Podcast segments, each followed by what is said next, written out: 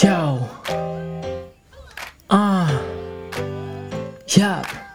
Apparently, I'm the codependent type. It's no surprise. I mean, the way relationships fuck up my life. Like, I forget about my friends and my family. That's not alright. Trade it for another minute in the arms of some girl I like. For all my life, thought I was a selfless lover. Giving everything I have to the heart of another. Chivalry is not dead. I'm just a noble motherfucker. Thought love was sacrifice. I'd give my life at the altar. The truth is, I use love as an escape. Dropped my whole life thinking she'd make everything okay. And part of that might be because the way I was raised. My parents seemed perfectly happy, that's what I craved. The problem with codependency is that I lose me, and when I got clean, I made a choice to choose me. It's been a few years, I'm ready to learn how to love. It's gonna take a bit of practice not to fuck it up. I went on a date and I had a lot of fun, but the girl stopped texting me back, so that's done. She texts me two weeks later, says she wants another one, and it took everything I had to tell her I moved on.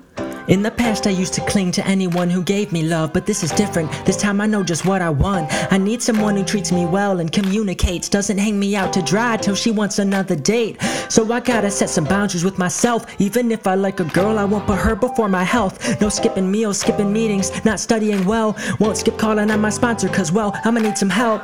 I won't sacrifice my serenity for anyone. I worked hard to be free, and I won't give it up. Whether it's to drugs or the idea of love, I've been enslaved to both but I know I've had enough. I won't make another human being into my solution. You are not the answer, I got tools I could be using. I won't make another human being into a god. I won't pray to stay sane. Hell, I'll pray alive. Yeah.